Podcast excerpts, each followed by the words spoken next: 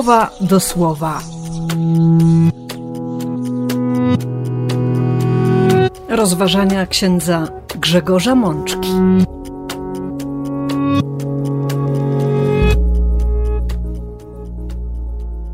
Piętnasta niedziela zwykła, rok A.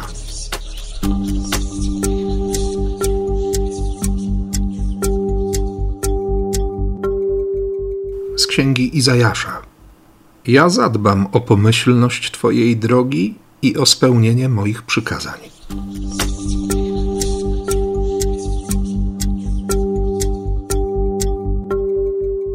Z Psalmu 65.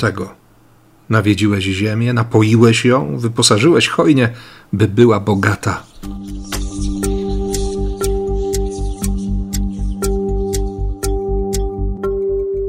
Z listu świętego Pawła do Rzymian.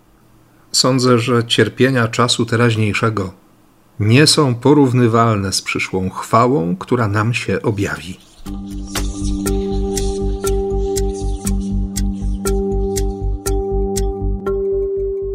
Z Ewangelii według świętego Mateusza.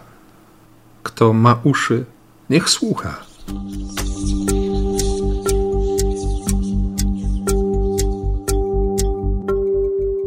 Siostry i bracia, minęła już pierwsza połowa lipca. Czas mamy gorący i to dosłownie. Sezon żniwny w pełni. I wielu na pewno martwi się, niepokoi tegorocznymi zbiorami. Czy wystarczy ziarna? Jaka będzie obfitość i ile kwintali z hektara można będzie zebrać? I w pewnym sensie, wchodząc w te wszystkie myśli, troski, stając wobec pytań bardzo ważnych, niezwykle istotnych również dla naszego codziennego być albo nie być. Bo przecież chodzi o ten chleb powszedni. Bóg daje nam dzisiaj słowo, w którym nie tylko zapewnia o obfitości, ale pokazuje też bezkompromisową skuteczność łaski. Zacznijmy od tego 55 rozdziału proroctwa Izajasza. W pierwszych wersetach słyszymy wezwanie, by przyjść, by przyjść po wodę, by zaspokoić pragnienie, by jeść to, co dobre, by nadstawić uszu i, i podążać Bożymi drogami, by szukać Boga, zostawić grzech, a wrócić do Pana, by przekonać się o miłosierdziu, by usłyszeć i uwierzyć raz jeszcze, że, że plany Boga nie są takie jak nasze i że nasze drogi często nie przystają do Jego ścieżek.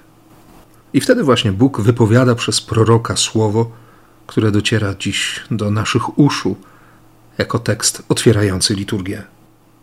Jak deszcz, jeśli spadnie z nieba, lub jak śnieg, nie wracają tam, dopóki nie napoją ziemi, także może ona rodzić, wypuszczać kiełki i dać ziarno siewcy i chleb do jedzenia, tak będzie i z moim słowem. Kiedy wyjdzie z ust moich, nie wróci tam, dopóki nie wykona tego, co jest moją wolą. Ja zadbam o pomyślność Twojej drogi i o spełnienie moich przykazań. Słowo Boga nie jest bezsilne. Ono zawsze przynosi owoc. Będzie drążyć, uderzać, kruszyć czasami twardą skałę naszych myśli i naszych serc, po to, żebyśmy zwrócili uwagę na to, co chce nam pokazać i powiedzieć nasz Pan. I podobnie jak słyszymy często, że Bóg nie nuży się przebaczaniem i dawaniem miłosierdzia, że nigdy nie skończy się w nim to pragnienie okazywania łaski i ofiarowania nowego życia. Podobnie jest z Jego słowem. Bóg nie przestanie mówić. Ta Boża trąba, którą jest Biblia, wciąż brzmi głosem mocnym, bardzo wyraźnym. Ale wiemy dobrze, że pośród rozmaitych głosów tego świata czasami dźwięk tej trąby nam po prostu umyka. Stąd po raz kolejny moja ogromna zachęta: czytajmy słowo. Prowokujmy okazję, by słyszeć to, co mówi Bóg. I nie mam teraz na myśli, drogie siostry, drodzy bracia, wyszukiwania coraz to nowych komentarzy do Słowa Bożego, ale spotkanie z Biblią, Bo jeśli mamy w sobie to autentyczne pragnienie poznania tego wszystkiego, co mówi do nas Bóg, łaska Jego ducha pozwoli nam to zrozumieć i znaleźć właściwy komentarz. Jednak coraz częściej w rozmowach ze swoimi znajomymi widzę, że, że łatwiej nam jest poświęcać czas na szukanie rozmaitych komentarzy biblijnych, niż na to, żeby Biblię otworzyć i uczciwie usiąść ze słowem na kilkanaście minut. Ktoś może powiedzieć, ale przecież nie rozumiem. Nie wiem, co Bóg ma do powiedzenia, nie znam kontekstów. Ten język jest dla mnie zbyt trudny. Nie potrafię się wgryźć w tłumaczenie, które, które mam na półce. Może trzeba usłyszeć dziś ten głos małego chłopca, o którym pisał święty Augustyn w wyznaniach. Głos, który dobiegał z zamuru i brzmiał: Weź i czytaj, weź i czytaj. Słowo, które wychodzi z ust Bożych, naprawdę chce dokonać konkretnego dzieła.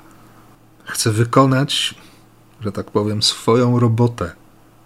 A kiedy doświadczymy tego, że, że to słowo jest osobą, jest kimś, kto szuka relacji, kto chce nas znaleźć w naszej codzienności, być z nami, nasycać nasze pragnienia i głody, karmić nas błogosławieństwem, to znajdziemy dla Niego czas. To słowo chce znaleźć miejsce w naszych umysłach i w naszych sercach. Ono chce zaowocować. Bardzo pięknie pokazuje to pragnienie Boga komentarz do pierwszego czytania, którym jest e, fragment Psalmu 65. Druga część tekstu, który jest psalmem dla Dawida i pieśnią z wypowiedzi Jeremiasza i Ezechiela na temat przesiedlenia, kiedy już mieli wyruszać. Taką dedykację przeczytamy w pierwszym wersecie tego psalmu. To słowo chce spełnić rolę deszczu, który nawadnia, napoi, rozmiękczy, znajdzie dojście do najważniejszych, znajdzie dojście do najgłębiej ukrytych przestrzeni naszego serca. I tam właśnie zacznie działać. Bóg chce być dla nas życzliwy. I na pewno będzie miło naszemu Ojcu Niebieskiemu, kiedy właśnie w taki sposób będziemy traktować Jego słowo. Zobaczcie, siostry i bracia, prorok Jeremiasz i prorok Ezechiel to ludzie słuchający Boga w czasie, gdy Babilończycy zajmują Jerozolimę. Pieśń, która jest utkana z tekstów ich proroctw i którą znamy jako Psalm 65, w pierwszej swojej części zachęca do uwielbienia Boga. Przedstawia bardzo realnie sytuację narodu wybranego, bo przecież liczba nieprawości nas przygniata, ale mówi też o ogromie łaski ty miłosiernie przebaczasz nam czyny bezbożne. Będziemy mogli się sycić dobrami Twego domu.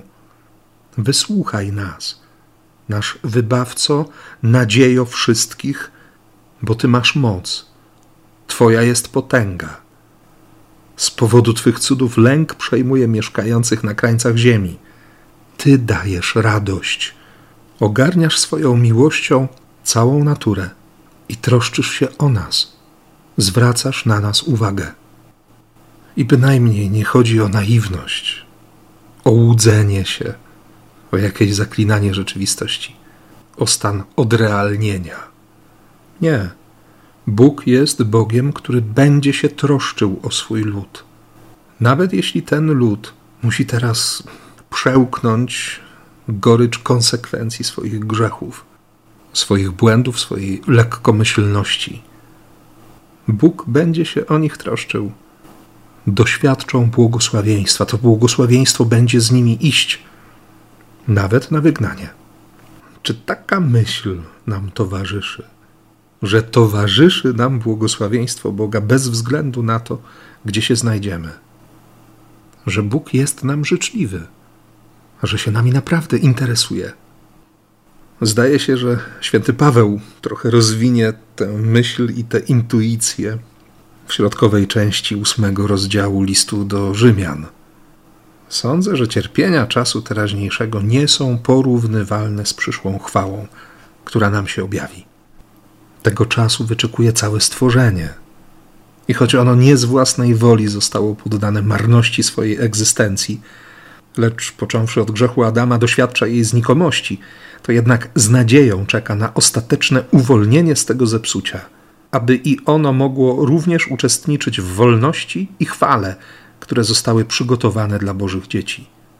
Natura wyczekuje wyzwolenia, my też, w których dojrzewa już pierwszy owoc ducha, wzdychamy, oczekując wewnętrznie na dokończenie prowadzonego przez Boga procesu uczynienia z nas dziedziców, co zrealizuje się w chwili odkupienia naszych ciał.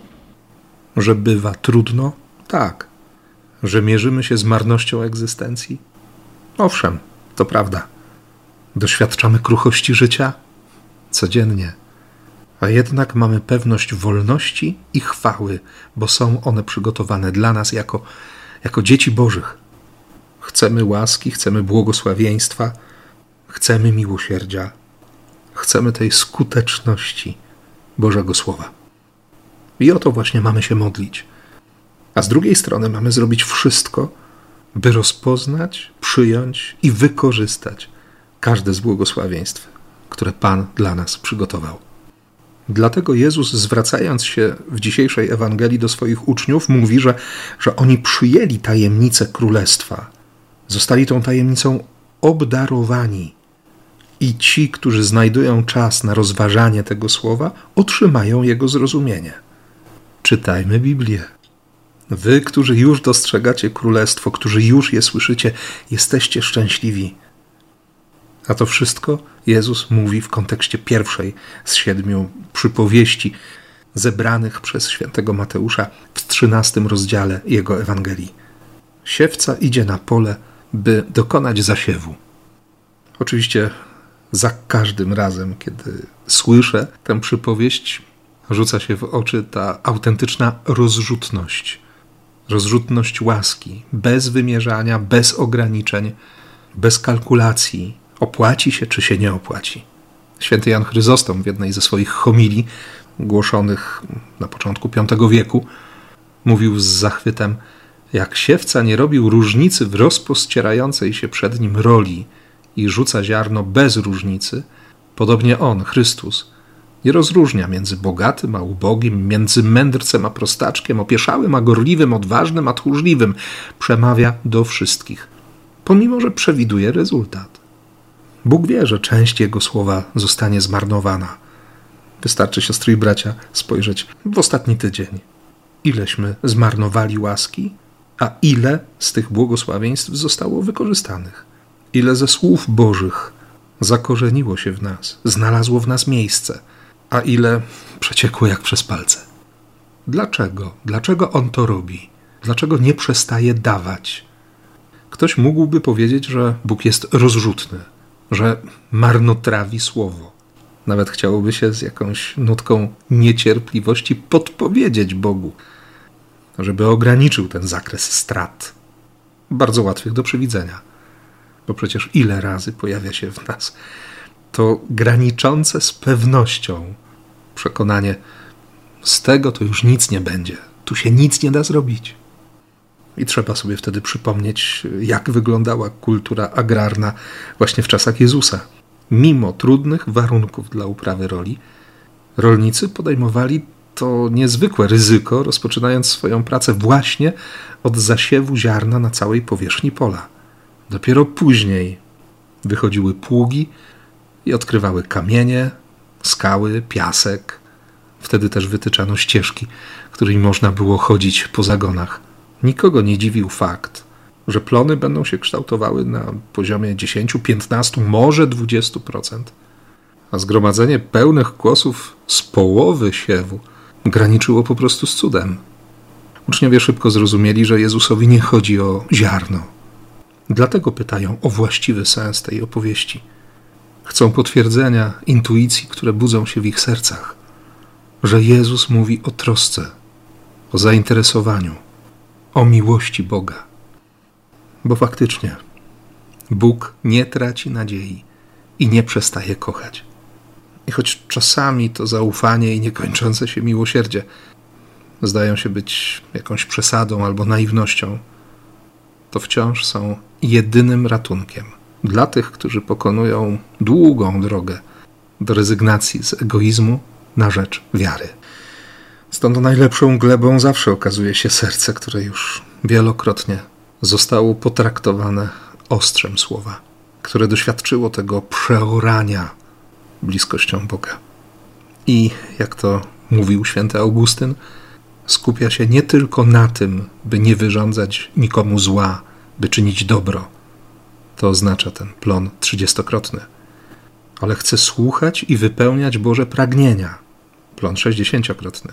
Wszystko po to, by stać się całkowicie przejrzystym i absolutnie autentycznym w miłości Boga i bliźniego. Plon stukrotny. Mamy w sobie takie pragnienia, siostry i bracia. Jestem tego pewien. Żyjemy też w świecie, który weryfikuje pragnienia i próbuje z nich odrzeć nasze serce. Ale, ale przecież jest Bóg, Ojciec miłosierdzia i Bóg wszelkiej pociechy, jak napisze o nim święty Paweł na początku drugiego listu do Koryntian. I właśnie ten Bóg chce nam dać to, czego najbardziej potrzebujemy. Chce nas nieustannie zapraszać do miłości. A to ona, jak dobrze wiemy, otwiera bramy nieba. Oby ta miłość była naszym pragnieniem. Obyśmy ją odkrywali w każdym słowie, które pochodzi z ust Bożych. Niech tak się stanie. Amen.